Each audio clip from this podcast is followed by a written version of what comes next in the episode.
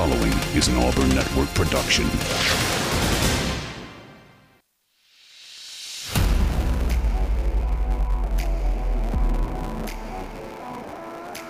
You are on the line. Live on ESPN 1067. Auburn Opelika's sports leader. Online at ESPNAU.com or on the ESPN 1067 app. To be on the line, call in at 334 321 1390 or toll free at 888 382 7502. You are on the line with Jacob Goins and Carter Byrd. You're on the line here on ESPN 1067, Auburn Opelika Sports Leader. Jacob Goins, Carter Byrd with you here on the Thursday edition of On the Line, the show that tells you like it is and holds nothing back. Hope you're all doing well on this beautiful Thursday afternoon. We've had some gorgeous weather over the past week or so here in Auburn Opelika, so hope you're all doing well on this Thursday afternoon. We've got a lot to talk about on the show today. Lots of college football conversation, uh, looking around the country at some of the games coming up this weekend and, and a whole lot more. So stay tuned. We got two hours here uh, here in the studio on this Thursday edition of On the Line. 334 321 1390 is the number to put you through to us. We'd love to hear from you, your thoughts, opinions, comments, questions, concerns about everything going on in the world of sports. So 334 321 1390 is the number to put you through to us.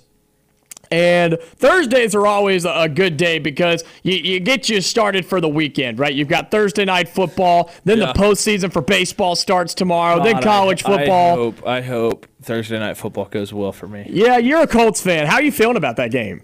Uh, no, I don't feel good about anything with the Colts right now. Jonathan Taylor's out. They Yeah, they, they can't hurts. pass. The offensive line all of a sudden is bad. I mean, everything about this. I've the the only silver lining here is the Broncos are trash. Yeah, the silver lining is you're playing the Broncos, and this game tonight may be one of the worst that is played all year. It's going to be ugly tonight, especially with Jonathan Taylor not playing. Like it's going to be ugly tonight. And I'm you know just- what? Look, I'm, We're going to watch it. settling in for a 4 12 and 1 season. Oh, that's brutal. That is that's so brutal. But hey, you never know. But look, you got Thursday night football tonight. Postseason for baseball starts tomorrow. College football Saturday. NFL Sunday. Postseason all the way through. It's going to be a great weekend of sports, man. It, it is. Doesn't uh, Will Levis already feel like a great Colts quarterback? He, yeah, I think he'd fit. I think he'd fit there pretty well. And look, but he's he's a top three draft pick. Carter, what are you talking about? No, I'm, I, I'm. That's what I'm saying. I think. I think he just has that. Like you can have Will Levis, Colts quarterback, and his backup, Will Levis light, Sam Ehlinger. Yeah.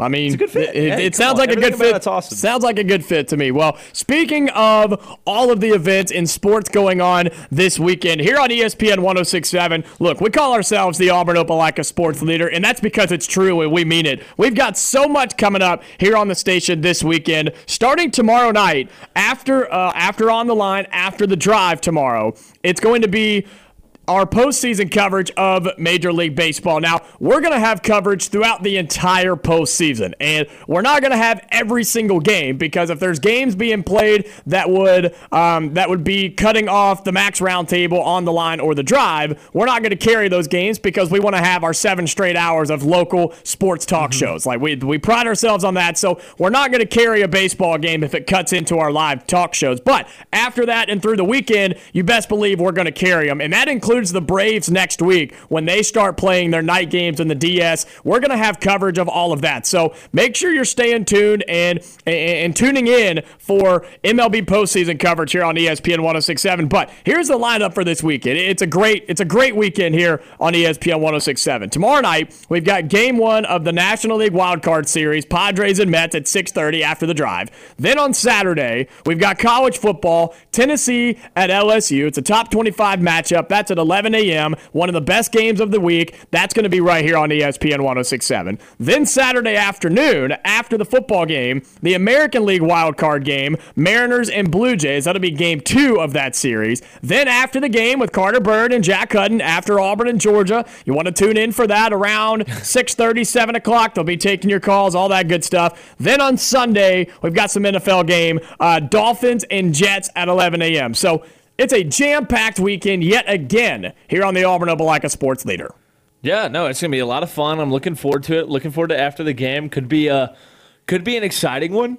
Um, oh, it's gonna be exciting. It's it's it's could re- it could be maybe our most entertaining and exciting show that we've had. Yeah, hey, look, you guys do a great job, and it it gets really good engagement. I think people really enjoy listening to it, and they take calls, and it, it's a lot of fun. So after the game, brought to you by Urgent Care Clinic. That is on Saturdays after Auburn University football games. Tune in right here on ESPN 106.7. So that is what is going on around the station this weekend. Just wanted to kind of give you the rundown because we're excited to be able to bring you all of these games and all this action here on ESPN 1067. But as we get into our topic of discussion to start the show today, 334 321 1390 is the number to put you through to us. Lots of talk recently about Yesterday, we talked about coaching and where college football is right now, where coaches are getting fired one, two, maybe three years into their regime at a school. We talked a lot about that yesterday, but I've seen some conversation, and I think it's really interesting how the college football playoff impacts that and impacts that discussion. Mm-hmm. Where right now, obviously the standard is trying to get to the college football playoff, which consists of four teams. But we now know that that is changing and it's expanding in a few years. When this contract is up, it's expanding to more teams, which means more teams get in, which means realistically, you don't have to perform as well and you don't have to be a top four team in the country to make it to that college football playoff. And so the question is will expanding the college football playoff help or hurt the game of college football? I mean, I think I don't think you can make a full decision on that. I think it'll probably help, uh, just because there's more hope for teams. It doesn't feel like you're going to see Alabama, Georgia, Ohio State, and a rotating fourth team. Right now, that's kind of what it feels like. It feels like those four, are, I mean, really, Ohio State and Clemson and Georgia are somewhat interchangeable. It's basically Alabama and two of those three teams, sometimes even three, and then yeah, there's just a rotating spot for that last team. Every now and then somebody can jump up, get in there. You saw Cincy last year be the first G5 team.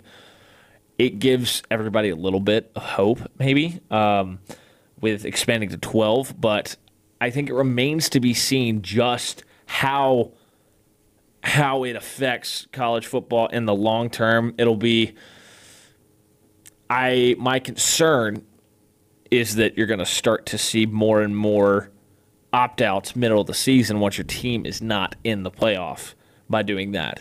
But it, we will see. I could see where that could be an issue, and we, we sort of hit on that yesterday with guys sitting out and opting to redshirt when they're not pleased with with their with their team or their coaches or whatever their their situation and then they're going to end up some of them will end up transferring some of them are just playing the long game at their school. But I could see where having the extended playoff and then halfway through the season when the team realizes they're not going to make that playoff you could see guys start to sit out and say well I'm done. We're, we're just, I'm not going to risk myself for a team that's not going to make a playoff. But in my opinion, when you look at the college football playoff, and, and look, we're talking about this because that is the end goal. That's what people are trying to do is get to the playoff and then ultimately win that national championship. And with the college football playoff as it is right now, being a top four team in college football is a hard thing to do. I oh, mean, yeah. that is a that's a big thing to do, especially with how good the top of college football is right now with Alabama, Georgia, Ohio State, Michigan, Clemson, right? I mean, those are the programs right now that are consistently top 10, top five programs. And trying to be one of those, if you are not one of those, is really, really tough to do right now. And that is why you are seeing coaches get fired two or three years into their regime because if you don't make the playoff, the school's ready to move on because they want to be one of those. But with the playoff expanding, now these schools have a better chance of getting in, and you don't have to just go undefeated, beat everybody by 20, win your conference, and all of that. You can afford now to slip up once or maybe even twice in a season now, where, of course, we saw Auburn a few years ago. They almost became the first two loss team to make the playoff. But think about it this way now, with a 12 team playoff, mm-hmm. you have that chance to you're able to lose that game somewhere in the season and still be okay. And I think this is a good thing for college football because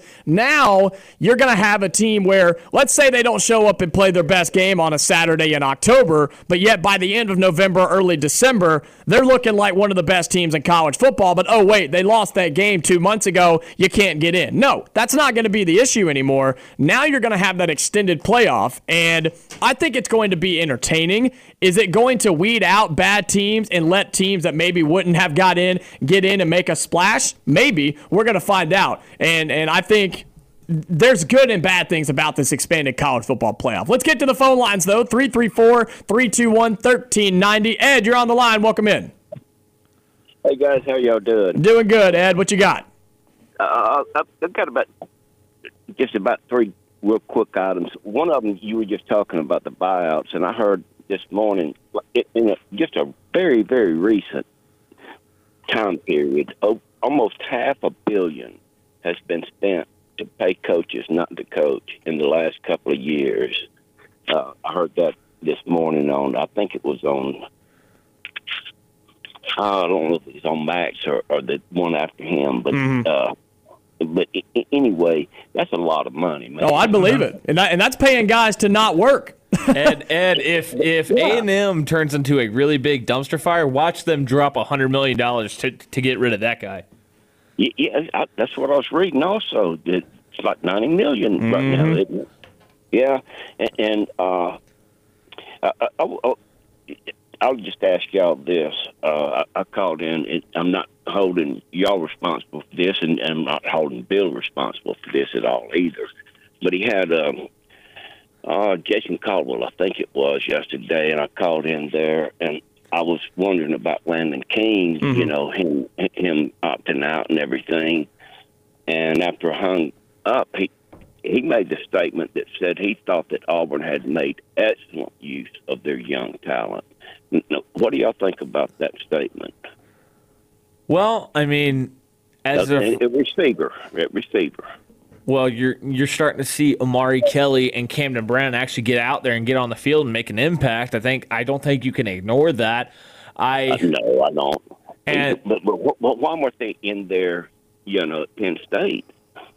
Well, I mean, I think early on they didn't they did not use their young guys well, but I think maybe they're starting to, and it, it seems yeah. like it's a little too little too late. But I mean, you're seeing yeah. a guy like Landen King who decided I'm not going to play because they're not playing me. Well, Ed, Ed, also, I mean, you have to keep in mind that those those freshmen, they were pretty brand new when the season started, and the Penn State game was that third game. And yeah. maybe maybe they were just leaning on the experience of the older guys that had been on the offense, and now those freshmen are starting to kind of grasp the offense, get a feel for it, and as a result, you're starting to see them out in the field because one, they know the offense now, and two, they're better athletes. Yeah, uh, a couple other things I was going to say. Uh, one is I know i have known Brandon Council for several years. He is a great guy. He's quiet. He is respectful. I, I mean, he just he. When I knew him, he had this little little small dog. I mean, just a great guy. Uh, I can't imagine him coming out and saying that unless somebody had mentioned it because that's just not his demeanor. But I'm not saying he it just wasn't off the spur, but to me it seems like something a coach, you know, might want to be spark something up.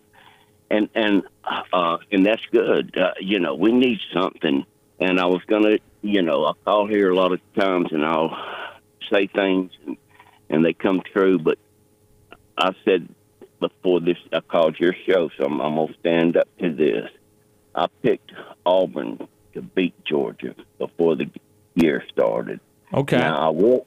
I will say also that I picked Auburn to beat Penn State.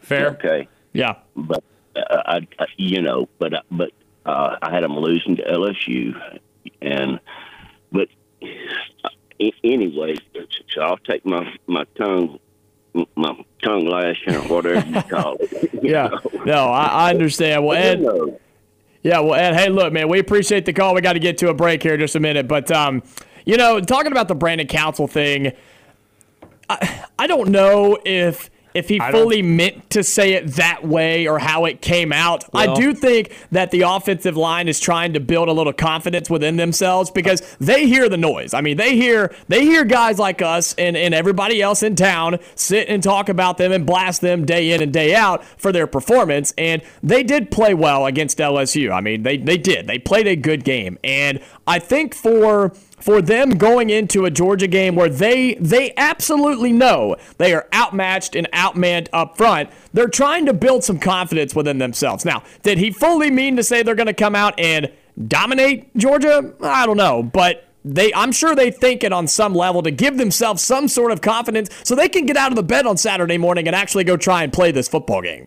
Well, I mean, I think that he did say it a few times in a row, apparently, according to Bill, uh, talking to him in between our show the other day and the start of his show. But uh, yeah, I mean, I think it's it's certainly interesting that he he said that publicly, and you know, I like the confidence. You just have to back it up. And look, I I know Brandon as well. I mean. Brandon's one of the more likable guys on this team. I mean, anybody who gets to know him, he's he is maybe the most personable guy on the team. And I th- and when I met him, I was like, that's somebody that's somebody who's going to thrive in the NIL world. And I I think he's done that. I mean, he's he's gotten a, f- a few deals, and I'm uh, but him going out and saying that the O line's going to demolish Georgia's front is um, interesting. It's It's an interesting choice of words. It, it really is. I I am interested if maybe the thought crossed his mind about Coy Moore uh, or, or even his head coach with just watch um, remains to be seen. R- remains to be seen what exactly uh, it looks like on Saturday with this new offensive line.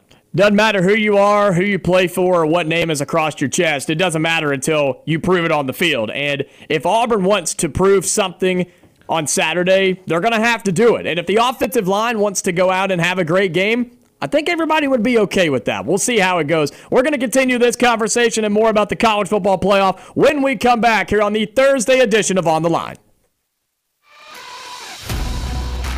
You are on the line on ESPN 1067.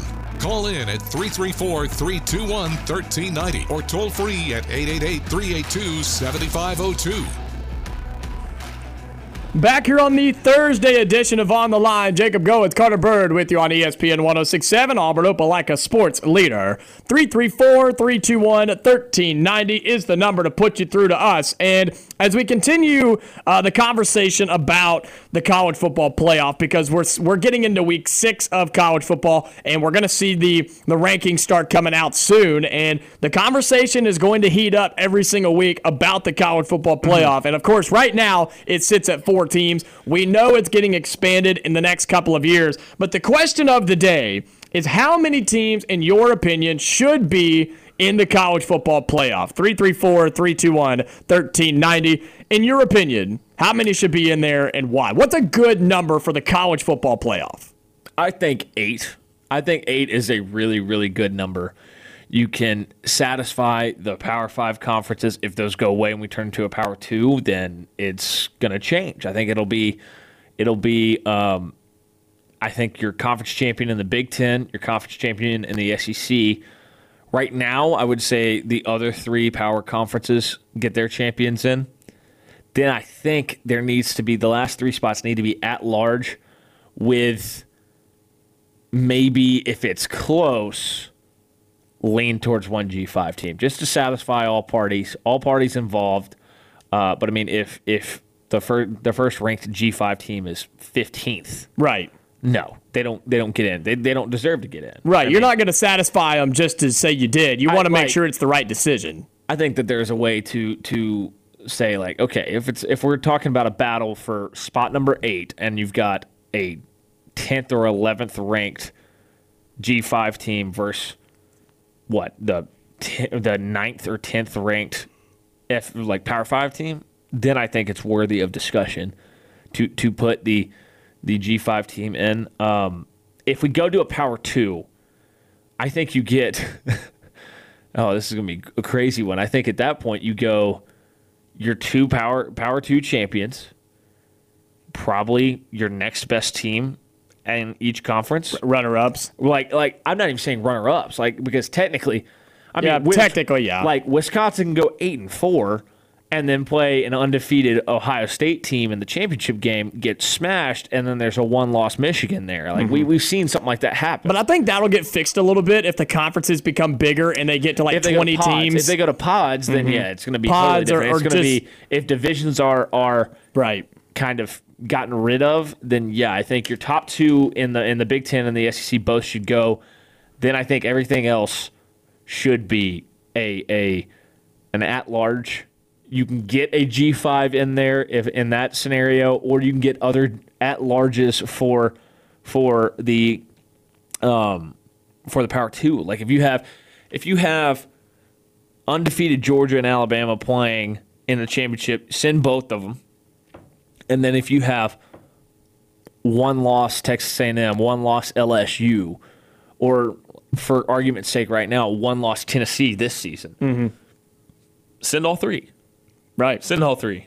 And I think, like I said, I think I think more teams in these conferences will help situations like we were talking about, where the runner-up of a conference may not be that good of a team. But isn't it crazy how since the season has started, that conversation of two super conferences and pods and divisions and, mm-hmm. and, and all of that has sort of slowed down a little bit. I'm sure it'll pick back up in the offseason when there's not actual football to talk Yeah, about. I mean, that's, but that's why it's it's been put on the back burner. is Right. That we have actual games going on. But And we that's have- still we a- have Power Five coaches fired every week right Yeah, now. but that's still a legitimate thing that is happening in the game of college football and college athletics. That's the big thing too, and that's what I wanted everybody to realize was yeah, we're talking about the playoff for college football right now, but when these conferences decide to start merging and teams flying left and right and, and going different places and going to different conferences, this is not just about college football. This is college athletics. This is basketball, baseball,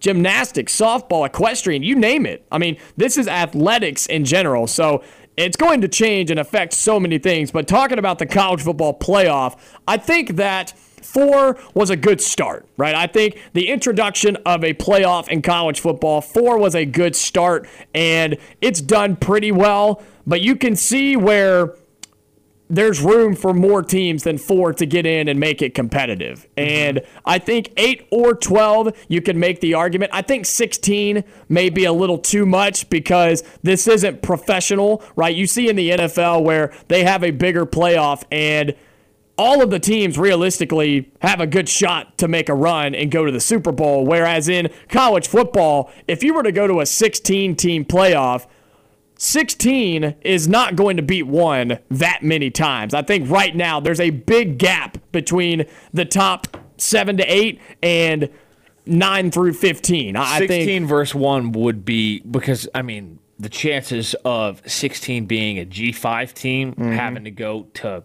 Tuscaloosa or go to Athens. Right, and I'm not They saying it can't happen, but it's not going to happen very often. That that team, it's like a, it's like in the in March Madness, a one and sixteen playing, not to that extreme, but I would compare it to Well, I would I would argue that in a football situation where both teams just with the difference in athlete where the entire Georgia or Alabama roster is focused on what G5 school. If they're focused on Coastal Carolina, they've been pretty good over the past few years. They're focused on Coastal Carolina, who's extremely undersized. Coastal would get absolutely splattered in that game.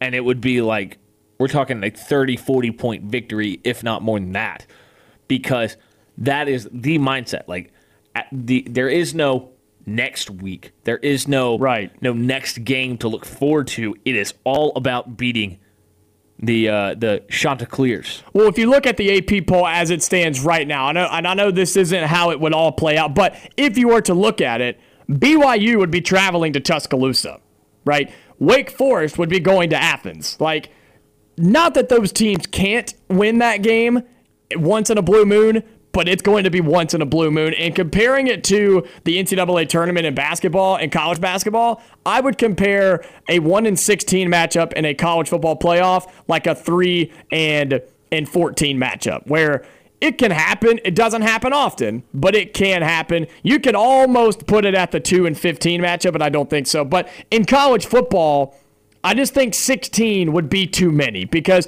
yes, if you're a 16 or 15 seed or a top 15 team, you're good in college football. You're a good team. Are you going to be a national championship level team? No. It's and that's all, why. It's all fun and games until an 8 and 4 SEC team gets in over a one loss G5 or an undefeated G5 and people lose their mind. and they win, and people are like, "This is ridiculous." Like you know, because and that's that's thing the thing too is where you got to start comparing conferences, and all of that is about to change too. Where you look at the SEC or or the Big Ten, but then you can't even call it the Pac-12 because in three to four years, who's going to be in the Pac-12? It, it's crazy. It's 16 would be too much. I think 8 or 12 would be a decent number for an expanded college football playoff. We got a whole lot more to talk about here on this Thursday edition of On the Line.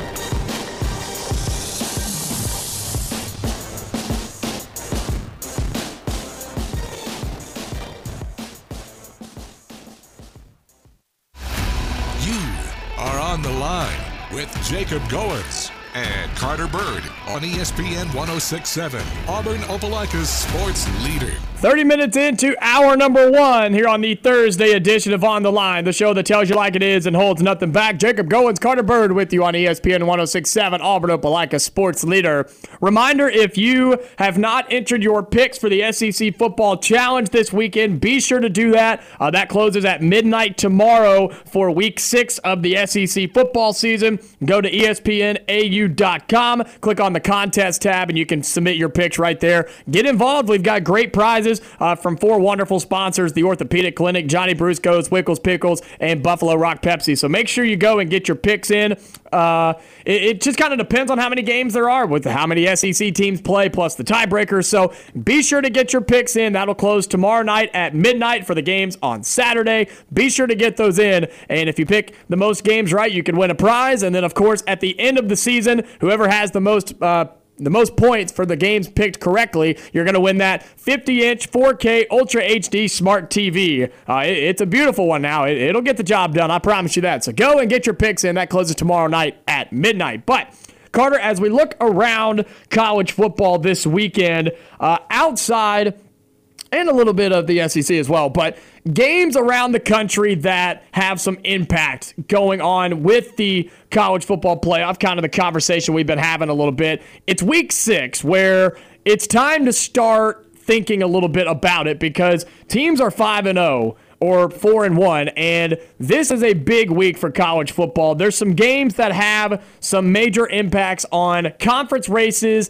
and college football playoff implications later on in the season. Some of the games that you have your eye on this weekend that are going to make an impact, whether it's in their conference or if it's with the college football playoff, or just a game you're looking forward to this weekend.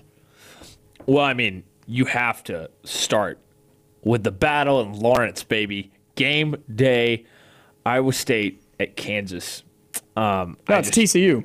Oh, sorry, it was Iowa State a couple weeks ago. Then. TCU and Kansas. Mm-hmm. Yeah, you're thinking Apologies. TCU and Kansas. Apologies. I, I. Are you I really was- a Kansas fan if you don't even know who they're playing? I'm just kidding. It's TCU and Hey, Kansas. Hey, I believe in this Kansas team, and the more I watch their stuff, the more I just have fallen in love with them and the the creativity they have on offense. If you if you go follow uh, Richard Johnson on on Twitter, I think it's RJ underscore Writes. He had an awesome little uh, film session last night, just posting stuff about the the creative, just sick stuff that Kansas does in the run game, and um, it's it looks awesome. They've got a stud quarterback. This game is a battle of two awesome quarterbacks. Uh, first year coaching Sonny Dykes. This is this is the game that I have my eye on because if Kansas wins, we're talking about potentially an undefeated Kansas playing Oklahoma State for the, for for a chance to be in the driver's seat for for the Big 12 championship. We also That sentence has never been said, by the way. we also are in a it's a real thing that Kansas Kansas State could decide who plays for a Big 12 championship. that state would burn to the ground. They could play they could play twice in a row for the Big 12 championship. It'd be awesome. That would be really cool. How cool is it that game day And the, the eyes of the college football world are going to be on Lawrence, Kansas Saturday. And you don't have to wait very long. That's an 11 a.m. kick on FS1. Why are all the good games at 11? They are. I noticed that this week. All of the good ones are right off the rip on Saturday morning. You've mean, got and then if you go off off Pacific time, I mean, their best game is at 12:30 local time. yep. I it's just the scheduling this week is pretty rough. Pretty rough. Yeah. Well, I'm looking forward to the TCU Kansas game. And uh, uh, again, I don't think I've ever said that sentence in my lifetime, but it is going to be good. And Kansas is good. I'm. That's what. That's what is crazy. Is it's not a fluke that they're five and zero. They are a good football team. Are they a national championship team? No, but they are a good football team. TCU is a good football team too. I like TCU in this game. I really do. I think they're going to go in, take care of business. But one game that I've got on my. What you got something? I was gonna say whatever idiot stuck FSU NC State on the ACC network and put uh, Clemson at Boston College on ABC. But it's Clemson. I don't care. It's a 21 I point know. line. I know. Boston College is a dead corpse of a team out there every that week. Florida State NC State game is interesting. it's gonna be fun. That's a, gonna a- be you fun. want to talk about a game that has impacts on a on a conference? That one right there. That's a big game inside the ACC. That's a huge game. Yeah. It's- especially with NC State losing last week and Florida State kind of going upwards, right? I mean, that's a big game in the ACC. Mm-hmm. Yeah, I mean it, it's. I mean FSU still is has everything to play for on as far as a conference championship chance to get there. I mean they're still in this fight. They only they're two and one in the ACC. Uh, NC State's zero and one in the ACC. Both teams have a lot to fight for and don't need a lot of help, I guess, to to get back or to get to an ACC championship game. What about Texas, Oklahoma? Did you see the news today that Quinn Ewers is back for Texas? He is officially back for the Texas Oklahoma game. Another 11 a.m. kick on ABC. He's back, baby. Look, I need we we, got to work on your pronunciation of Ewers. I know. He's been Ewers. gone for a few weeks, but you've been calling Ewers, I Ewers, forgot Ewers, you Ewers. Ewers. Ewers, Ewers. But I don't. There's no why. It's there's no It's why. Ewers. There's no it's why. Ewers. I promise you, it's Ewers. But if you say like, if you were to say like, if you saw something nasty, you would say ew, right? You would say Yes. ew. So it's Ewers. Gosh, so bad. It is bad. Look, I grew up in Ohio, man. Just, just give me a break, all right? I, I sincerely don't believe that there's a way on this planet that Oklahoma wins that game. really? Their defense is that bad. There, there- there's not a scenario. Quinn Ewers back. They're just gonna. They're gonna. Sark's gonna go back to his bag that he has that he showed you against Alabama. He's shown you throughout his time as an offensive mind.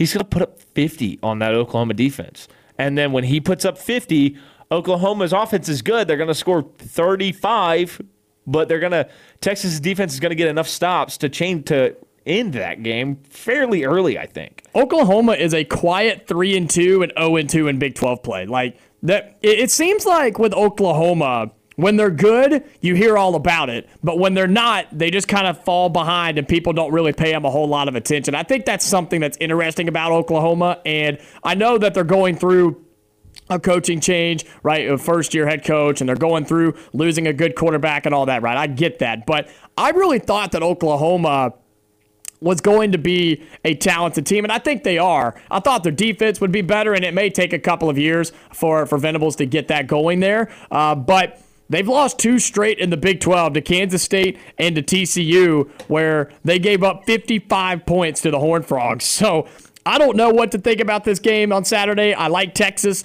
uh, especially with uh, with Quinn Ewers coming back. So. Uh, I think that's an interesting game and one where again Oklahoma is a quiet three and two and zero and two in Big Twelve play. You don't hear a lot about that one. Um, it, it doesn't seem like there's as much hype around this game because Texas is three and two and one and one in Big 12 play. So uh, kind of looking at some other games. Of course, another 11 a.m. kick, Tennessee, LSU. You can tune into that one right here on ESPN 106.7, 11 a.m. on Saturday. Get your day started right with a big SEC matchup. Uh, Tennessee they they've got a tough task to go on the road at LSU. But again, how lucky are they to play an 11 a.m. kick at LSU? I mean that you couldn't ask for anything better if you're going on the road to Baton Rouge playing at 11 a.m. versus six o'clock.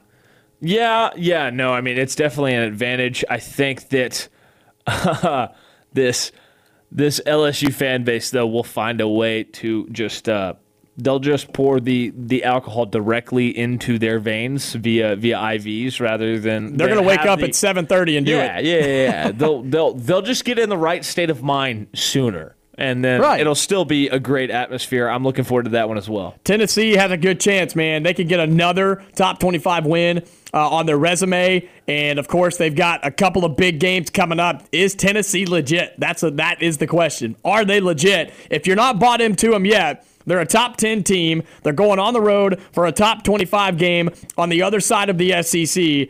If they win this one and they do something crazy next week against Alabama, I think at that point, you've got to believe in Tennessee and you've got to believe that they are good this year. I think they are very, very capable of pulling that upset against Alabama. I don't think this game against LSU is going to be nearly as close as as the line says. I just think Tennessee's got too much offense, and you've seen some rough, rough, rough uh, LSU offense at times this year. I mean, look, they they're in perfect weather on Saturday. Their quarterbacks were 38% completion percentage. I mean, that's not good enough to get it done at all. It'll be it'll be rough for sure for for them if that type of performance continues this week. I think Tennessee's offense is just too good. I mean, I think they are just too good, and they are going to fee, be feeling very, very good about themselves playing Alabama next week. As we move into some of the afternoon games uh, across college football, you've got a big one out in the Pac 12 Utah and UCLA. Uh, in UCLA, it's number 11 Utah, number 18 UCLA. So you want to talk about another game that has impacts on a conference. That's a big Pac 12 game going down. Did you just pronounce it Utah? No. I swear you did. No, I, I did. ac- I did. I did not actually do that. It's Utah. Okay, good. Yeah, I was. no. I thought you were going to try to tell me that there wasn't a Y in front or something like that. Uh, but right, that's that's a fair point, but no, that's a fair point. No, it's Utah, baby. The U. I don't believe in UCLA. I have not ever since uh, I knew South Alabama was on the road there as 15 and a half point underdogs. They almost pulled that upset. Should have pulled that upset. but You called had- that. Had the worst fake field goal attempt ever uh, and lost the game. But but this this game, look, Utah lost in week one, and we forgot about them. We forgot about them. They're really, really good. And I still think they're winning the Pac 12. They are that good. They just played a very capable Oregon State team that's going to give a lot of people problems in the Pac 12 and killed them. Won by 26. Yeah. I mean, it's. I can't wait to watch this Utah team go on the road into what is maybe the worst atmosphere in college football right now, uh, and just take it to Chip Kelly and UCLA. And we're finally going to realize that UCLA is a little fraudulent there at number, what, 16, 18? 18. Mm-hmm. My, my eyes are terrible right Yeah. now. Well, in another Pac 12 team that we knew this was going to happen after their embarrassing loss week one, they've sort of fallen back a little bit, and people don't talk about them a whole lot. What about the Oregon Ducks? They're sitting at 12 right now. They beat BYU. They beat Washington State, which is not easy. They beat Stanford, which, whatever. They've got, they're on the road at Arizona. Then they play that UCLA team. Then they play Colorado. Then they end the year with Washington and Utah at home before they go to Oregon State. If Oregon and Bo Nix can kind of put some wins together, especially late, they could be making noise yet again at the end of the season for a college football playoff berth. We talked about it after the loss. We knew this was going to happen. Now they've still got some wins to get, but they looked they look halfway decent. They they do absolutely. They are. Bo Nix is playing really really good ball. Ran wild on Stanford last week. Had an 80 yard touchdown run. Which if if there is a play that just epitomized the difference between the SEC and the Pac-12, it's Bo Nix running away from defenders uh, at Stanford. I mean, literally, guys were were losing ground to him like he was running a 4-2 in the SEC. He gets run down 30 yards downfield and it's and it's over. Yep. But uh, so that's I mean that just was the clearest cut and dry. This is the difference between Southeast and the SEC and football down here and football out there on the West Coast. But I think that this don't sleep on this Arizona team, by the way. Don't sleep on them. They are fun. They are not good, but they have a really, really fun quarterback who is putting up numbers right now. They've played what? How many games have they played? They are three and two. He has 1,633 passing yards at this point in the season. He's Holy going smokes. for 300 yards a game, 14 touchdowns to just six interceptions. They can score, and if Oregon isn't focused, Arizona can make that game very interesting in the fourth quarter. Put it on a T-shirt. The Arizona logo. We're fun, not good. I like that. Yeah, no, I mean that's that's they are getting better very fast. I think that hire of what isn't it Jedd Fisch out there? He was kind of laughed at when he got that job. Well, think about where the program was when he took it over. I mean, yeah, yeah, but people are like, why are you hiring this? Like this doesn't make any sense. Uh, but through his Patriots connections and his connections with Rob Gronkowski, he uh, got Gronk out there, energized the program, and here we are. They're three and two when they really should be like a three win team in general. I mean, Yeah. he's done some nice things. I like what they have done this year. They're, they can give Oregon issues this weekend. I'm just saying. They oh they definitely could, and, and and I think Oregon has a lot to play for. Even after, of course, the Week One blowout loss, they still have a lot to play for. And I think they are still a good football team, and we knew Bo Nix was going to thrive out there. You just knew that was going to happen. All he needed was some guys up front to protect him and let him throw the football and do his thing against teams that are not as good as SEC competition, and he was going to be just fine. But looking at a couple games at night before we get to our final break. Of course, Texas A&M, Alabama. Um, this is a game where it's just not even really exciting because we know we know what's going to happen. I mean, we understand how this game is going to go, and the the heat on Jimbo Fisher will be hot Saturday night after this. Speaking of which, I'm not sure if you've seen the news. Max Johnson, broken hand, out for the season. So, Haynes King, who's legitimately bad in this offense and does not fit what Jimbo Fisher wants to do, is leading this team. Alabama is going to beat them by 40. And I, I know A&M has talent on defense, but it doesn't matter when the offense is going three and out or turning the ball over every single drive because your offense is out of date. Jimbo Fisher hasn't adapted. He can't he can't install somebody else truly as the offensive coordinator or play caller because then he's admitting to everybody, "Hey, I don't really have any real value anymore."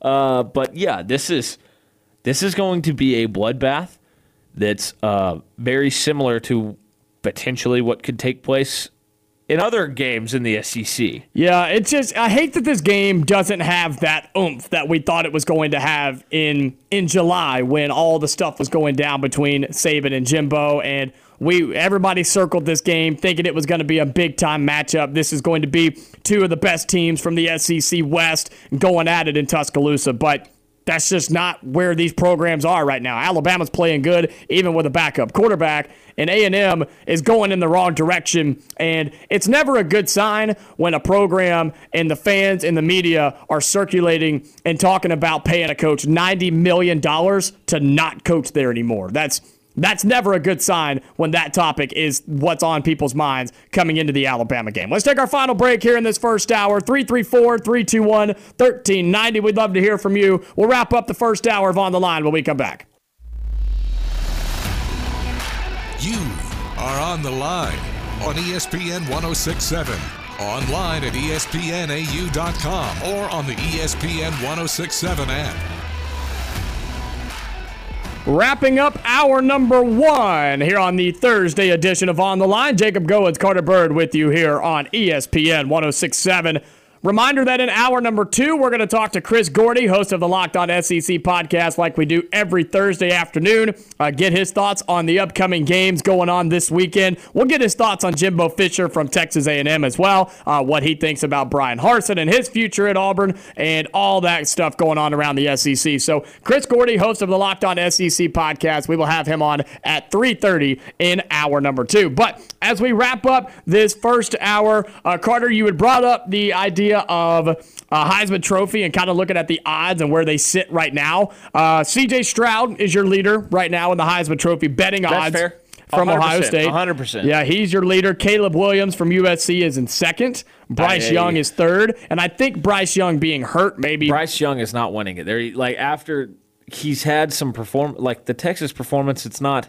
Right. It didn't blow you away. But I think his odds got hurt a little bit when he got hurt. And Yes. I, I agree. I don't think Bryce Young's going to win it again. He has his performances on the road have held him back from winning it again. I think is where that kind of sits right now for Bryce Young. On fourth, though, Hendon Hooker, quarterback Tennessee. interesting. And I think, and I told you during the break, if Tennessee wins this weekend and wins against Alabama with a good performance by him, he could shoot up and be first or second in the Heisman odds because if Tennessee's able to do that, then then if, Tennessee is to beat Alabama, he has to play well, which means he's going to shoot up in the Heisman odds. I think he's got a great chance. If Tennessee continues to win, he will be in a shot to win the Heisman Trophy.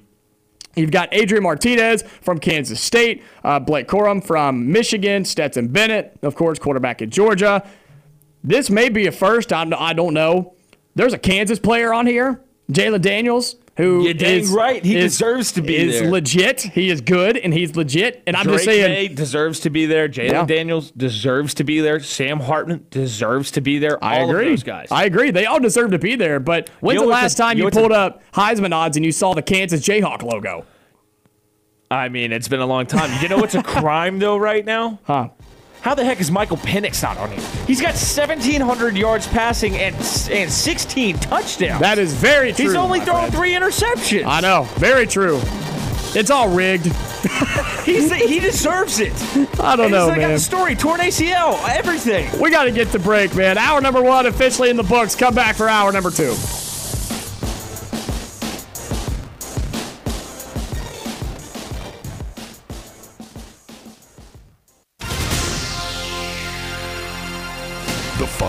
Is an Auburn Network production.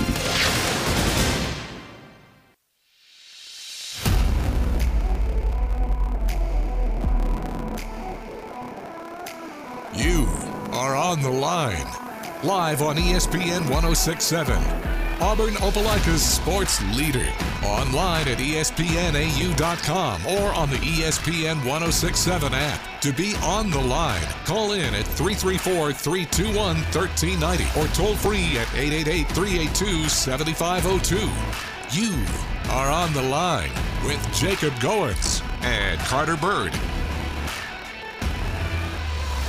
You're on the line here on ESPN 1067, Auburn Opelika sports leader. Jacob Goins, Carter Byrd with you here on this Thursday afternoon on On the Line, the show that tells you like it is and holds nothing back. Hope you're all doing well this afternoon. Hour number one officially in the books, hour number two officially underway here on ESPN 1067. If you missed any of the first hour, be sure to go and find the podcast. Just search On the Line wherever you get your podcasts or you can go to espnau.com.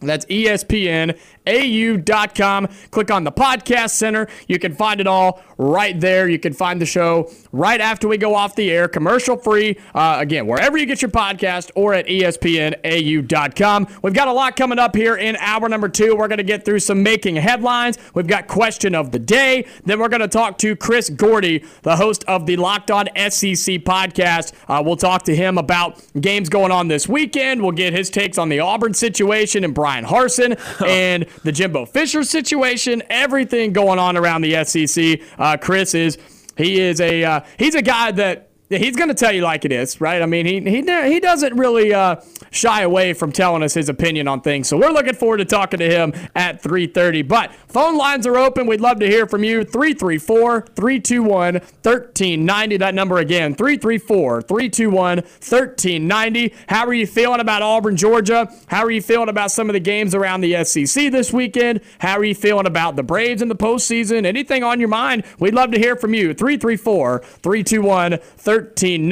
As we get into making headlines here on Thursday, October 6th, 2022, Auburn and Georgia on Saturday. Of course, after the game, you can tune into the After the Game show here on ESPN 1067, brought to you by Urgent Care Clinic in Auburn. It'll be our own Carter Byrd and Auburn High School sportscaster Jack Hutton. They will be doing the After the Game show right here on ESPN 1067 uh, around 6:30, 7 o'clock, whenever the Auburn Georgia game's over. Tune in here. You can catch these guys uh, for two hours, give their thoughts and opinions, take your calls. All of that, again, brought to you by Urgent Care Clinic in Auburn. But Auburn, Georgia, Saturday, uh, the spread it's anywhere from 29 to 30 points. I mean, it's it's a lot for Auburn right now, and the blows just keep coming. It seems like where you have guys like Landen King who decide to to sit out There's in red rumors shirts. of more. There's rumors of more where not, and I don't think there's a threat of, of a lot of these guys transferring. It's just they have some of them, some of them will be, but, but I, I, I feel confident that Landen's going to stay. Right. I think some of them might, but most of them I don't think they will, just from what I'm hearing, seeing, and all of that.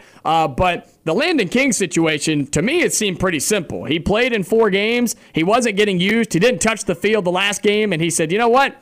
I'm not going to burn a year for this. And he just said, I'm going to redshirt and sit out. And that's exactly what he's doing. Yeah. No, I mean, I I uh, respect his decision to do what's best for him, and I firmly believe that this is what's best for him.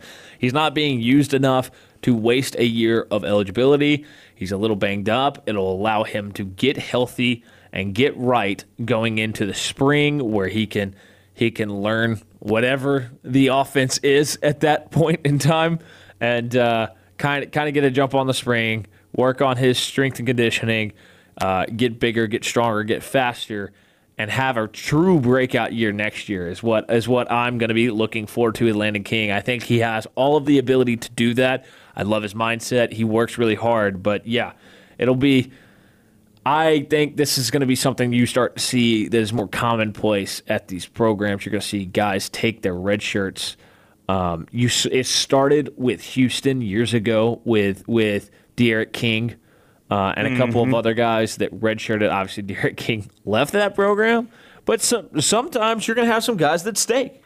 Yeah, and I think too, this is going to be a common thing for guys to uh, sit out, redshirt, and then a lot of them are going to transfer because with the transfer portal and with NIL, I think even if they're getting some playing time, they may find out that if they get to a school, maybe they're not making as much money as they were told they would make or they thought they would make, or maybe there's just another school that they can go and make more money at. And that is a legitimate option for them now. They can sit out and transfer to go make more money somewhere else. And if that That's- doesn't explain where college football be- is right now, That's going to be an issue at a lot of G5 teams. A mm-hmm. lot of G5 teams. If they have somebody who breaks out and is awesome through four games, what's to stop them from packing it up, calling it quits on the season, and saying, "What's up, Alabama, Texas A&M, USC, other Power Five schools across the country?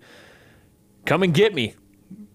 because I'm basically a free agent. Yeah, and I don't think that's a good mentality to have. But again, that's where college football is going. That's where it's at, and that's where it's going. Where there's going to be a lot of football players, and I said this back in the summer before before you were here, Carter. I said this back in the summer where as the years go on, more and more college football players are going to start caring less about playing time and winning and more about money and a paycheck and and their I think it's and their I think.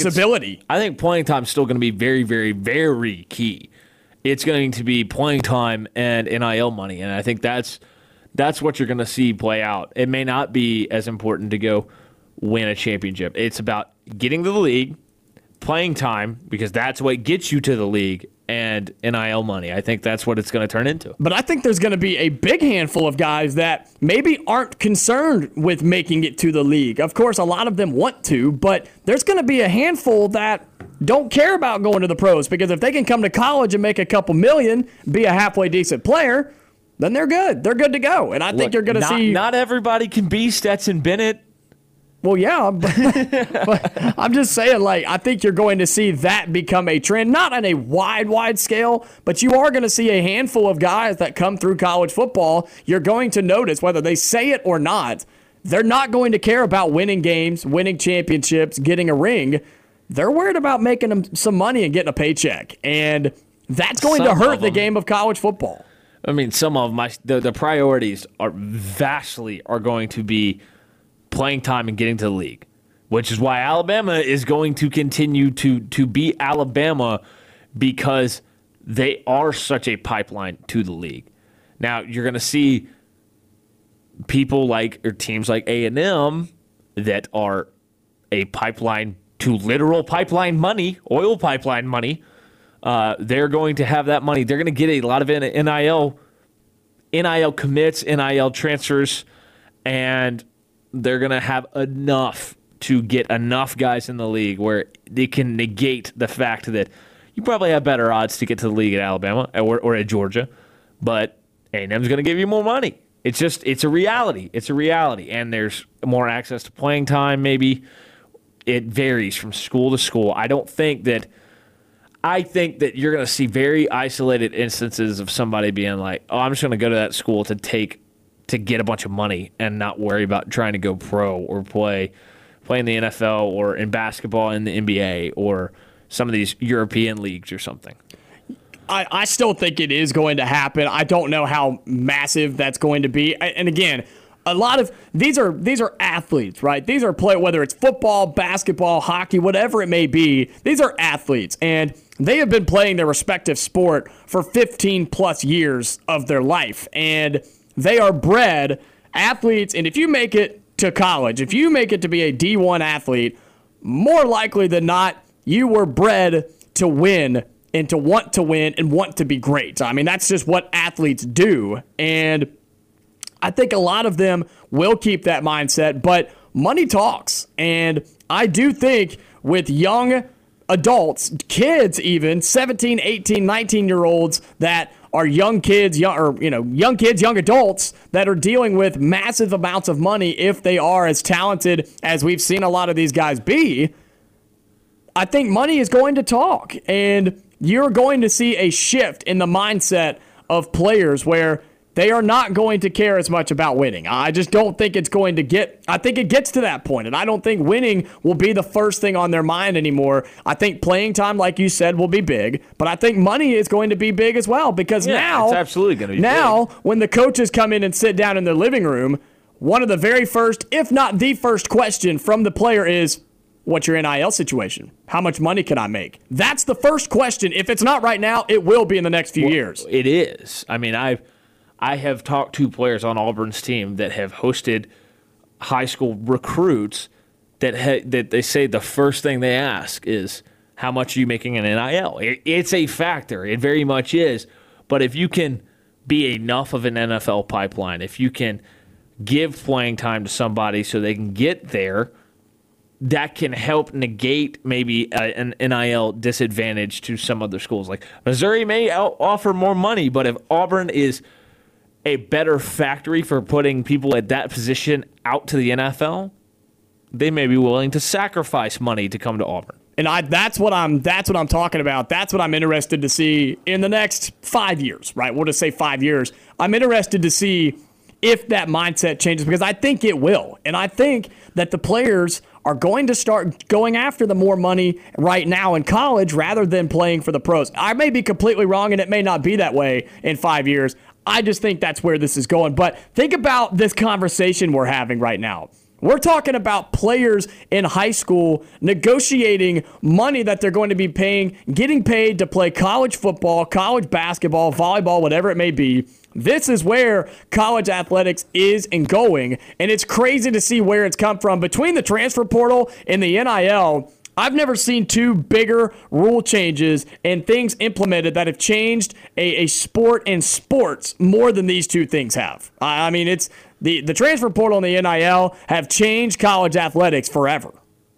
Yeah, I mean, it's it's as we talked about at the beginning of the show, the landscape has changed so much, and it's it's. I think it's only going to continue as you have realignment. It's not done. It's not done by any stretch. Money's going to get bigger. Uh, the NCAA at some point is going to go away, and then at that point, it's what structure is there going to be for NIL for for tampering because it's a thing now. It's not just something you hear about with the NBA. There's everything's going to change a lot here over the next five, ten years. In the conversation of should NIL be capped is a huge question that a lot of people feel very, very uh, um, are very emotional about on both sides of it. That maybe it should be capped, where a player can only make a certain amount, or a team can only make a certain amount, or if it shouldn't be capped and they should be able to make as much as physically possible. that's an interesting conversation too, where it, who who should it be up to, and how do you enforce that? I think that's interesting too. Yeah, no, it'll be it'll be. I think that at some point, Greg Sankey uh, is going to. I think there's a there's a world where Greg Sankey is the czar of college football. He is he is the head man in charge. Uh, it's it's and I think that that is going to be interesting to because I mean there's nobody that has more power in collegiate sports right now than Greg Sankey, and that's only going to uh, increase as as alignment continues. I think, and as long as the SEC continues to dominate the college football landscape, I mean, look, at some point, the SEC is going to add Clemson, and it's going to get stronger, and at some point, FSU and Miami are going to join the SEC, and we're going to be talking about these power programs in the South where there's a ton, a ton of talent going to war with the Big Ten, and I guess the Big Ten now has California, which is is is a great it's a great place to go get talent from. But you are going to have, I think the the SEC will continue to dominate college football and realignment. I think it's gonna, just going to continue to swing more and more in the SEC's favor when it's all said and done right now, the, the Big Ten's making some really, really interesting moves that have brought them closer. Uh, maybe not quite to even with the SEC, but have brought them a lot closer to, to even. And but these these two conferences are going to dictate the future of intercollegiate athletics.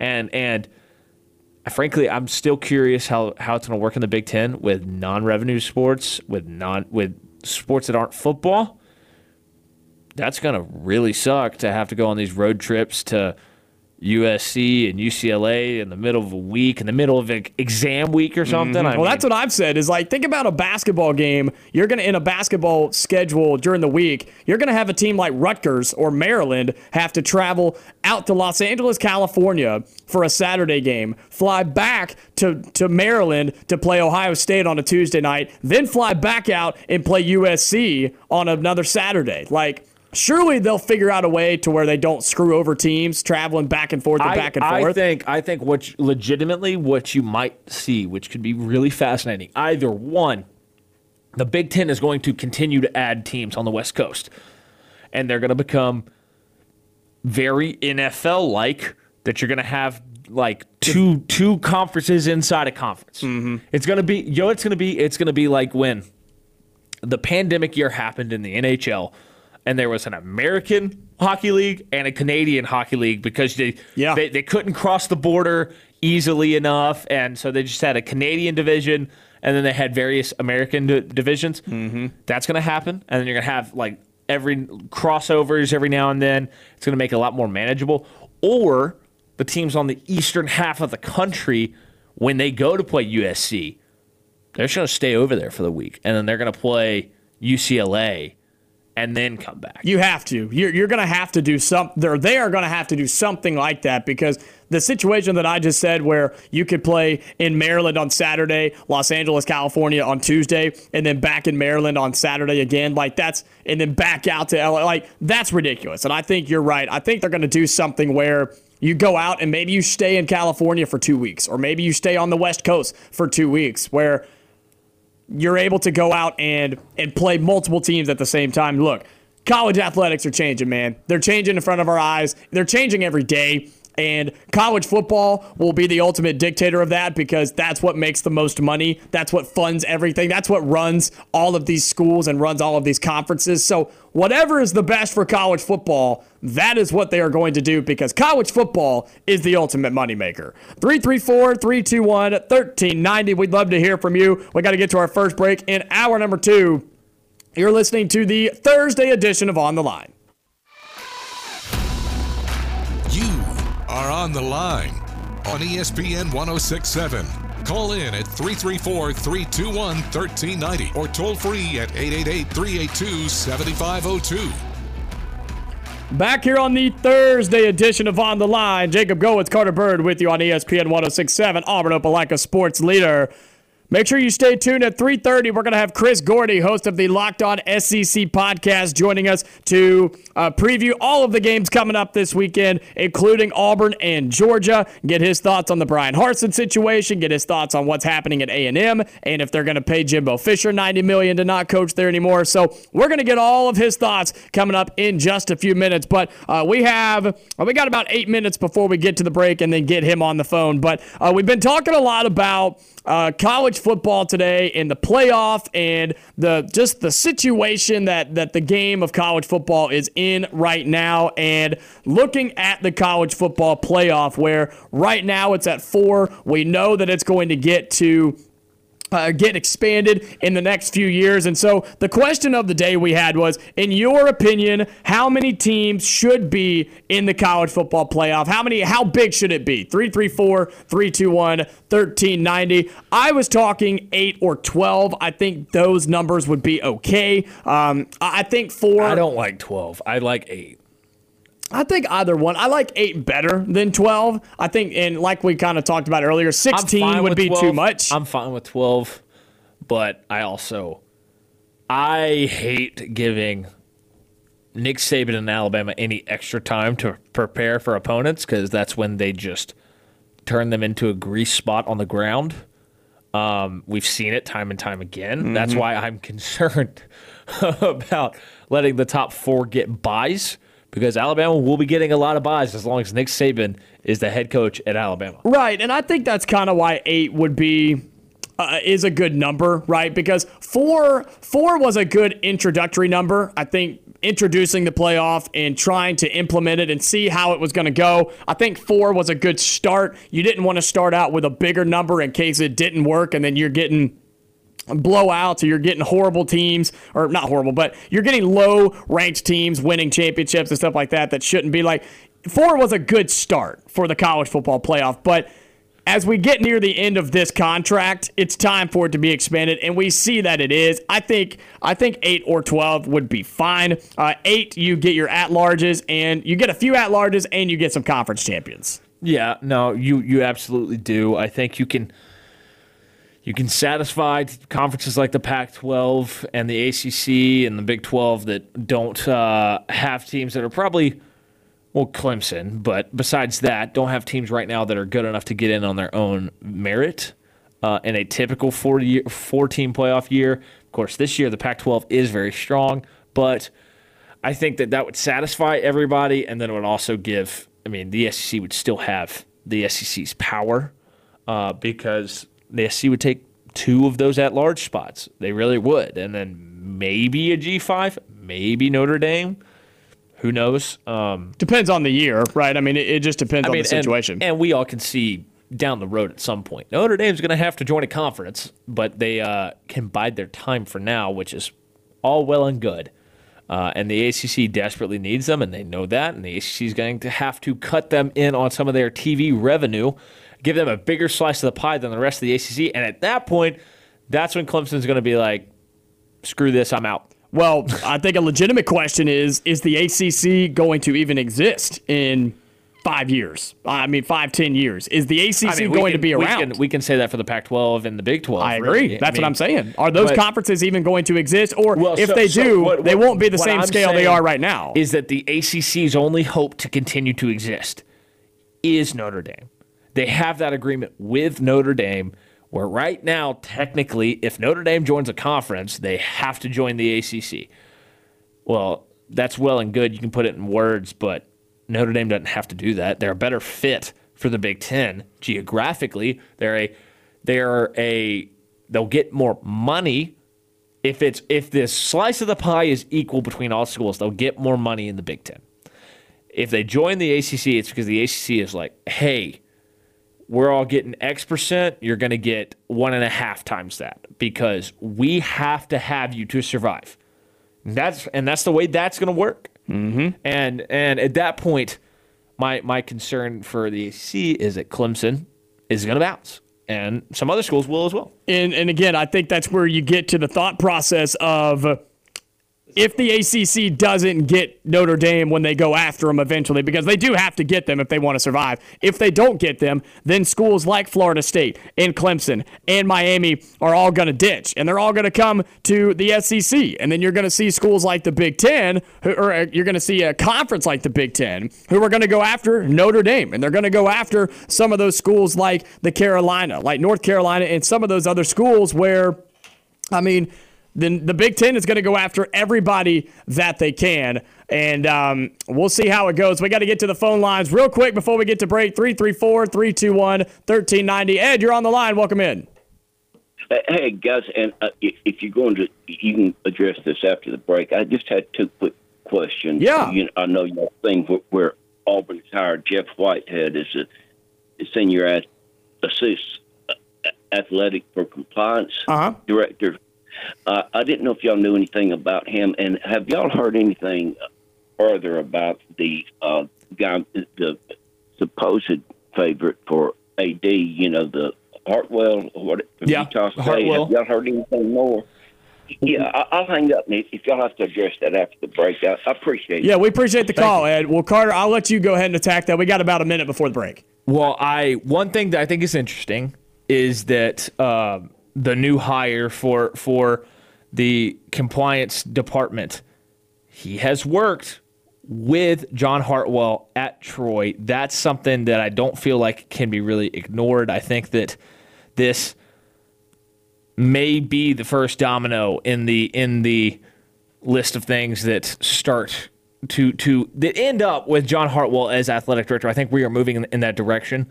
He's the favorite, and I think the first thing that has to happen is Bryan Harsin has to get fired, and then you can name an athletic director because you don't want your new athletic director the first act to be, "Hey, go fire that guy." Yeah, I think they're gonna they're gonna wait to see how this game and the next games play out for Auburn until they make a move on Bryan Harsin, and then Hartwell is the favorite. Uh, he's the name that has been popped up quite a bit for Auburn's AD job, and then with the news today of, of hiring him, um, with ha- those guys having experience, I think is there some some smoke there? Yeah, a little bit. Do you want to fully buy into that? No, because we don't truly know where Auburn's going with this AD move yet, but it's coming. I can tell you that, Ed. It's coming very soon because the quicker they get out Bryan Harsin and the quicker they get in a new AD, the quicker they can start going after a new head football coach. So I think it's all going to happen pretty quickly here in the next I don't know, month would be my guess. Uh, if I just had to throw a, a time stamp on it, where Auburn's going to be making some moves, good and bad, and then we'll um, look. We'll just see how it goes from there. We got to get Chris Gordy on the phone, host of the Locked On SEC podcast. We'll talk to him when we come back.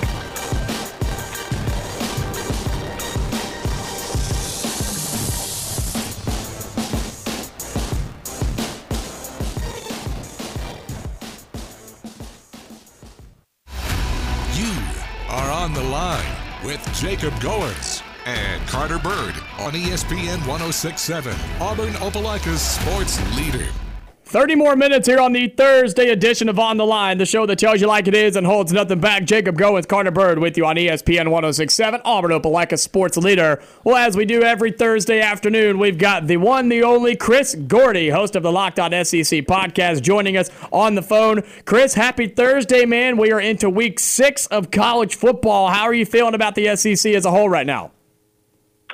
Um, we're starting to get that separation, man, from who's the pretenders and who's the contenders, and uh, yeah, I'm excited. We finally get we get all 14 teams in action this weekend, all in SEC action. So, uh, yeah, it's, this is this is what we've been waiting for. We're done with the Mercers. We're done with uh, you know even last week when Vandy and Tennessee both had a random week off in like week five. It's fun to have everybody playing everybody. It's gonna be a fun slate of games this week.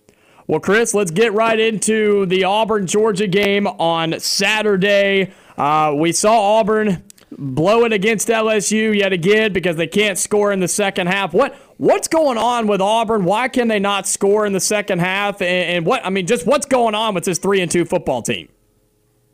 Well, I thought LSU did some things uh, defensively in that second half that that kind of kept uh, Auburn off kilter. It's funny. I went back and listened to the Brian Kelly coaches show last Thursday night, and you know one thing that stood out to me was he kept saying we need to slow down. You know Robbie Ashford. Oh, this kid can run. Oh, this kid's going to run all over us. And so, you know, there were moments in that game, particularly in that second half, where you could see the busted coverages from LSU because those safeties had their eyes in the backfield or, or eyes on Robbie Ashford, and they they see him rolling out of the pocket. Oh man, here he comes! He's going to start running. And kudos to Harsin and and Kiesau and the the coaching staff. They dialed up some plays and said, yeah, we're going to fake like we're running with Ashford, but he's going to keep his eyes downfield. We're going to keep receivers running routes, and we're going to connect with them. In the second half, LSU kind of adjusted and, and stopped stopped worried about Ashford running and kind of left their linebackers up to cover that. And as you can see, Ashford never really got the running game going, and even the passing game wasn't what it was in the second half as it was in the first half. So there were some adjustments that LSU made, but um, I, I just think, man, like they got so cute. Like the the Koy Moore pass play, just you didn't need to go there. Like you were running the ball well that drive. Uh, there were just so many moments in that second half where I just felt like man, Auburn like Auburn didn't need to do it. It was like you're getting too cute, and you could have just kept playing hard nosed football and and and put that game away there in the second half. So, you know, credit LSU, they made the winning plays that they needed to. But you're right, it was just another another opportunity left out there, and you know, for a game that was so kind of you know, tough on yards and tough on everything to have a completely scoreless fourth quarter, I thought was a little silly because I thought Auburn played really well defensively in this. When you hold Jayden Daniels under 100 yards passing, and you know for the most part you kept LSU's run game in, in check for a good part of the night, um, it's a game Auburn should have won, and you know unfortunately they're on the wrong end of it. So what what do you make of the fact that? I mean, Auburn under Bryan Harsin in Power Five games is only averaging six points in the second half. Like, what needs to change? What, how can they how can they start scoring points in the second half? And then do you think that they can score points in the second half against Georgia? Well, let me turn this on you guys real quick. If I'd asked you this question in the preseason, I'd ask you this question right now. Just give me a quick answer. Who's Auburn's best offensive weapon? I think it's, I think it's uh, Tank still Bigsby. Tank Bigsby and Jarquez Hunter Okay. one two.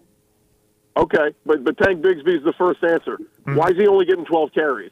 I mean, Agreed. to me, that's the that's the problem in my mind, and and I'm not trying to say Jarquez Hunter needs to be limited or whatever, but I, I'm sick and tired of coming on with you guys every week and talking about Tank Bigsby only getting you know X amount of carries. We're just tired of like, it too, Chris. I promise.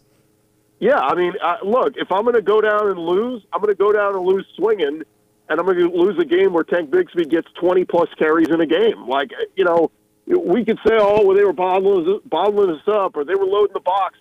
It doesn't matter. He's your best offensive weapon. He needs to be getting the touches. I know he had a couple of catches, but Tank Bigsby needs at least, you know, I'd say at least 20 touches, if not 20 carries a game. He he is the workhorse. Get him the get him the ball, and, and we'll figure it out. We'll keep the chains moving. So, um, yeah, to me, that's that's what stands out going into this game against Georgia. I know Georgia's very good defensively. They do have some injuries on their defensive front and in their linebacking corps. Uh, Missouri did have some success running the football uh, last last week, and when I look back at that Auburn Georgia game a year ago, I want to say Tank Bigsby was one of the first uh, people to score a touchdown on that Georgia, you know, that vaunted Georgia defense last year, uh, and he had some some running success. So, look, i i you're a big underdog in this one, and everybody's expecting you to go get blown out, but we cannot be sitting here come Monday morning talking about, well, Tank Bigsby only had 10, 11 carries. He's got to get the rock. We're talking to Chris Gordy, host of the Locked On SEC podcast here on On the Line. Chris, we know, and, and everybody around the SEC and around the country knows and hears the noise about Bryan Harsin and his limited future at Auburn. If Auburn doesn't win on Saturday against Georgia, when does Auburn make the move on Bryan Harsin? Um, you know, it's an interesting one because I, I brought that up to somebody this week. I said, you know, if they get if they get blown out in this one, I could see it happening Monday. And somebody said, well, well, why? They're they're thirty point favorites. They're supposed to get blown out. I said because it's a rivalry game. Mm-hmm. Uh, the you know when when you talk rivalry games, we we shouldn't be talking point spreads. We should be talking, you know, hey, who's who's the better team, and you know who's going to pull this one out. You know, I look at the the Tennessee Florida game just two weeks ago where you know, Florida was double digit underdogs going into Knoxville, and look what happened. Florida not only made it a game down the down the way, but had the ball with a chance, you know, albeit a miracle uh, drive, but had a chance to, to, to still win the game at the end. Um, you know, if we go into this game on Saturday night and or by late Saturday night, we're looking back and it's the scoreboard says 41 to seven. No, I think that's that's enough grounds to to say, hey, we are not getting better. In fact, we're getting worse week by week under Bryan Harsin, and, and a change is needed. Uh, the tough part, though, is guys, there is no obvious.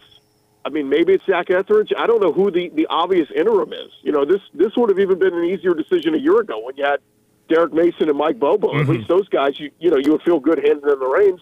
I don't feel good having handing Eric Kiesau the keys to the to this team, saying you're the interim coach now. So um, that's a whole other part of this that you'd have to figure out too.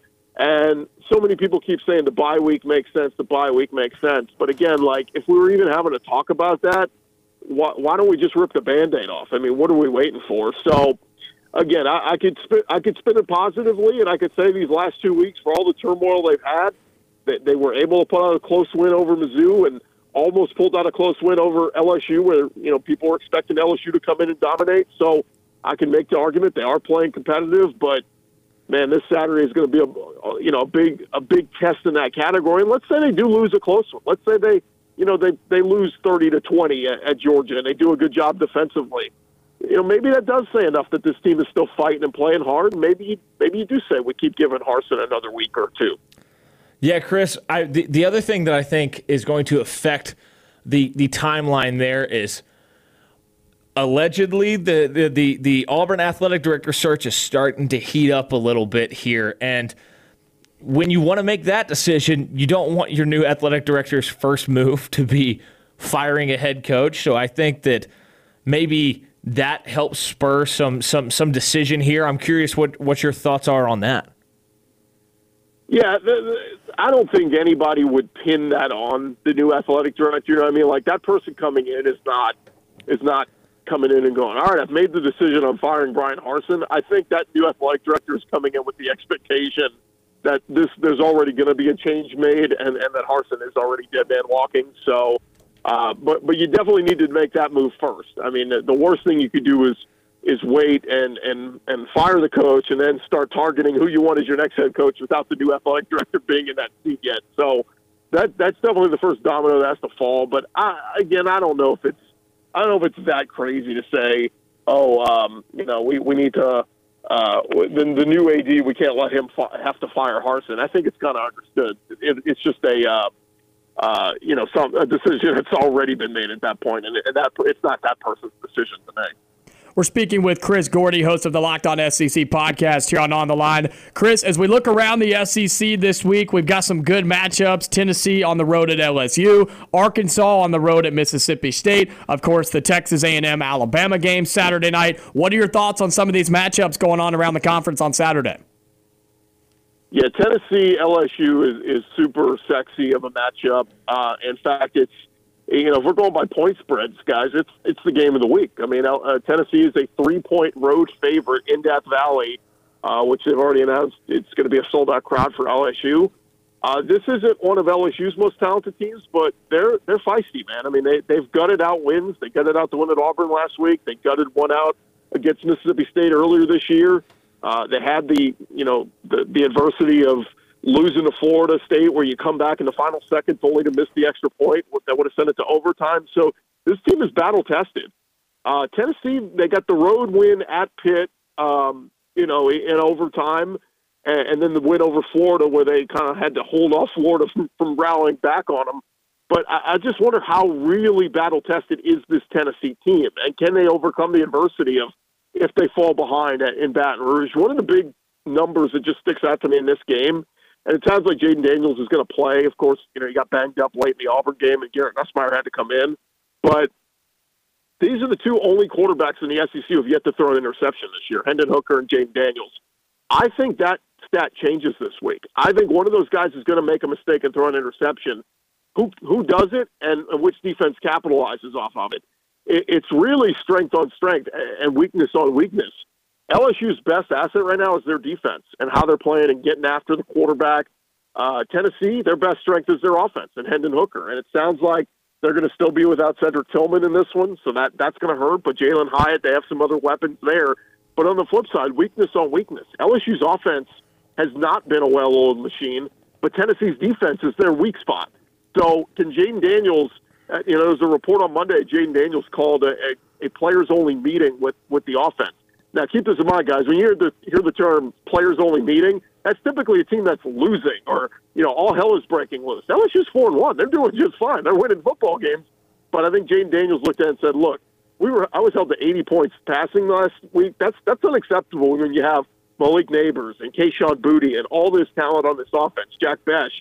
So I think LSU is going to respond, and that offense is going to get going. And can they find themselves in a shootout with Tennessee?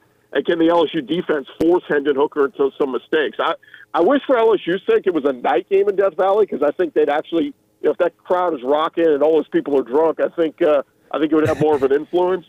But um, you know, I still I still they can just Tennessee start. Wins a, they they can just start sooner, Chris. Yeah, and they will. I mean, the drinking will start at 5 a.m. They'll have the Bloody Marys and mimosas and all that. But uh, I, right now, I'm, I'm leaning Tennessee in a close one. But let's see. Is LSU up to the task in year one of, of Brian Kelly? Man, what a marquee win it would be for him in year one if he could pull that one out. And then the other one I'm keeping an eye on is I'm out on Arkansas, man. I mean, I, I, I thought they should have won the A&M game. They really should have. And then last week when they cut it to 28-23 on Bama with Bryce Young out of the game, I'm going – man, this is the dream scenario for the Razorbacks. This is you got them right where you want them. And then their defense just basically lays down and lets Jalen Milroe and Jahmyr Gibbs run all over them, and they had no chance to come back. I think this is Arkansas's third straight loss. Going into Starkville, Mississippi State's playing so well. They're playing with a lot of confidence. Will Rogers just torched Texas A&M secondary. I think he's going to have a field day on this Arkansas secondary, and I think Mississippi State wins, and they improve to five and one. And suddenly, we're talking about a really dangerous Mike Leach crew uh, running through the rest of the season. Chris, one more question before we uh, let you go here. Texas A&M, things have not gone according to plan. Three and two, obviously big underdogs this weekend. Max Johnson potentially out for the year. If this thing really craters, what happens there, and how restless will the Texas A&M community get? Well, it's it's a weird one because you know, everything I've heard is, you know, even Billy Liucci who runs TexAgs before the year at SEC Media Days, was telling me, yeah, we're looking at more next year. And I keep saying, you know, how often we keep going next year, next year, next year? But, uh, like, they've bought in. They, they love the recruiting classes and all this. But if you believe the report earlier this week that Paul Finebaum said, you know, some of the big money A&M people he talked to are, are saying $95 million buyout, we don't care, we'll pay that. Like, that it sounds crazy to us, but if he got the money to do it and they're that crazy to do it, you know, and maybe they come to some sort of agreement if they absolutely want to move on from Jimbo. But I, I think you got to roll with him. I mean, you're you're so much invested in him, and you know he is a former championship winning coach. Uh, he did just bring in the number one recruiting class. He's already got a really good recruiting class coming together already for next year. I think you got to stick with him and then just put the pressure on him and say, Jimbo, this offseason, you've got to go and hire the best young offensive innovative mind, give him play calling duties, and you just be the head coach. It, it's going to be tough for Jimbo to do that because he's always been the play caller, but I think that's where we are. Nick Saban, years ago, you know, as stodgy and hard headed as he is, he said, I need to make a change. The spread offense is taking over college football. He brought in Lane Kiffin.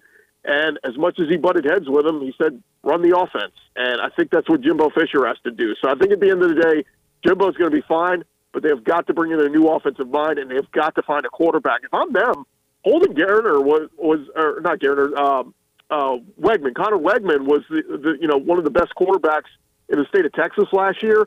Big, highly touted recruit. If I'm A&M, I hand him the ball and say, "To heck with Haynes King and, and Max Johnson's injury."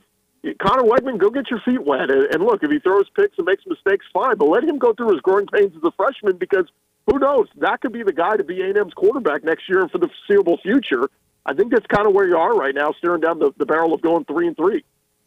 Chris Gordy, host of the Locked On SEC podcast, joining us like he does every single Thursday. Man, we appreciate you and your time as always. Uh, let everybody know where they can keep up with you and your podcast, Locked On SEC.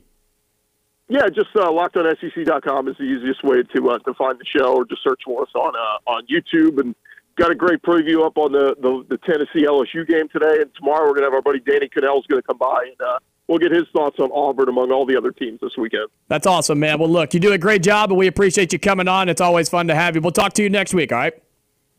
All right. Thanks, guys. That's That is Chris Gordy, host of the Locked On SEC podcast here on the Thursday edition of On the Line. We'll get to our final break, come back, and wrap it up before the drive with Bill Cameron and Dan Peck from 4 to 6. All that coming up here on ESPN 1067. You are on the line on ESPN 1067, online at espnau.com, or on the ESPN 1067 app.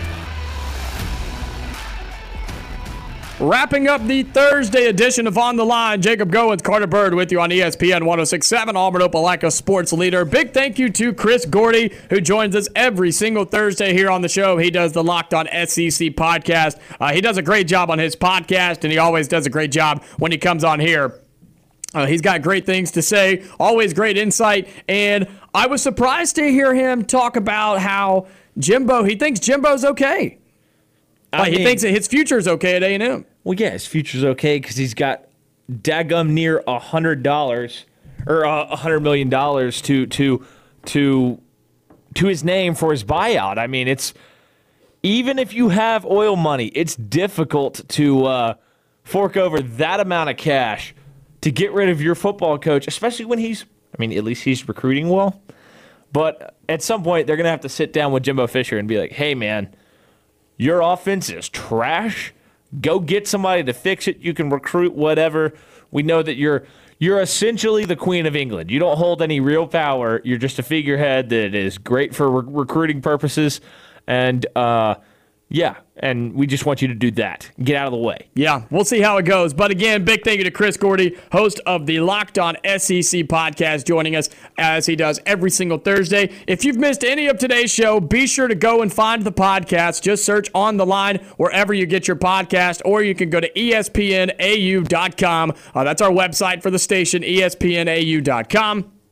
Click on the podcast center. You can find our podcast, the Drive podcast all that good stuff right there at espnau.com. You can submit your picks to the SEC Football Challenge that closes tomorrow. Uh, so make sure you get your picks in for week six of the SEC Football Challenge. Great prizes from our wonderful sponsors uh, the Orthopedic Clinic, uh, Johnny Brusco's, Wickles Pickles, and Buffalo Rock Pepsi. So uh, make sure you go and get your picks in for that. We've got tons of live events coming up this weekend on the station. Carter and I will be at Lee, or we'll have Lee Scott Academy at Bessemer tomorrow. So we get to make that fun two and a half hour drive up to Bessemer when Lee Scott takes on uh, Bessemer Academy tomorrow night. Uh, Auburn High is off this weekend. They're on a bye. So lots of sports going on here at the station. But as we get into final take before the drive with Bill Cameron and Dan Peck comes on, um, for for the SEC as a whole, we've been kind of talking about the college football playoff, the landscape of college football. The SEC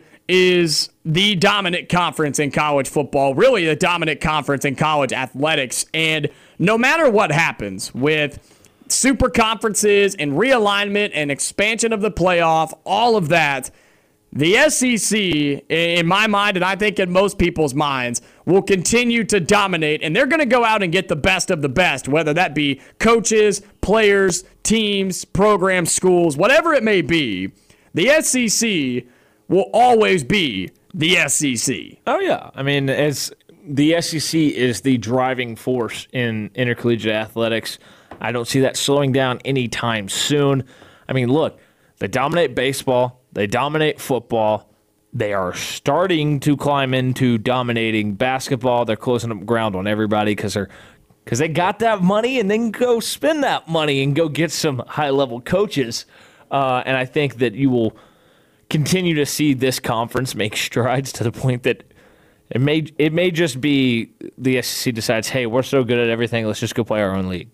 They might. Man, I think the NCAA is going to be uh, ousted at some point in the next within the next 10 years. Uh, these major conferences are going to tell the NCAA we're done with you and to kick rocks and they're going to move on and I think Can't that's for that I- that's the way to go, I think. And they're going to have to find a way to to have a governing body because there's about to be a lot of big schools and a lot of big people, a lot of big names that are not going to have representation from the NCAA. So they're going to have to find a way to govern themselves and do it the right way. But all I can say is college athletics, they're changing. It's changing in front of our eyes. It's going to change forever. We're about to find out in the long run if it's for the good or for the bad. Uh, I mean, you just don't know. You uh, time only time will tell at this point with what's going to happen. The prof- professionalization of intercollegiate Wow, athletics. what a word! Yeah, I mean, we are moving that direction. We're moving to uh, college football basically becoming kind of a farm league, a true farm league for the NFL. That's it for the Thursday edition of On the Line. We'll have one more tomorrow before the weekend. Same time, 2 to 4, right here on ESPN 1067. Stay safe. I'll talk to you later.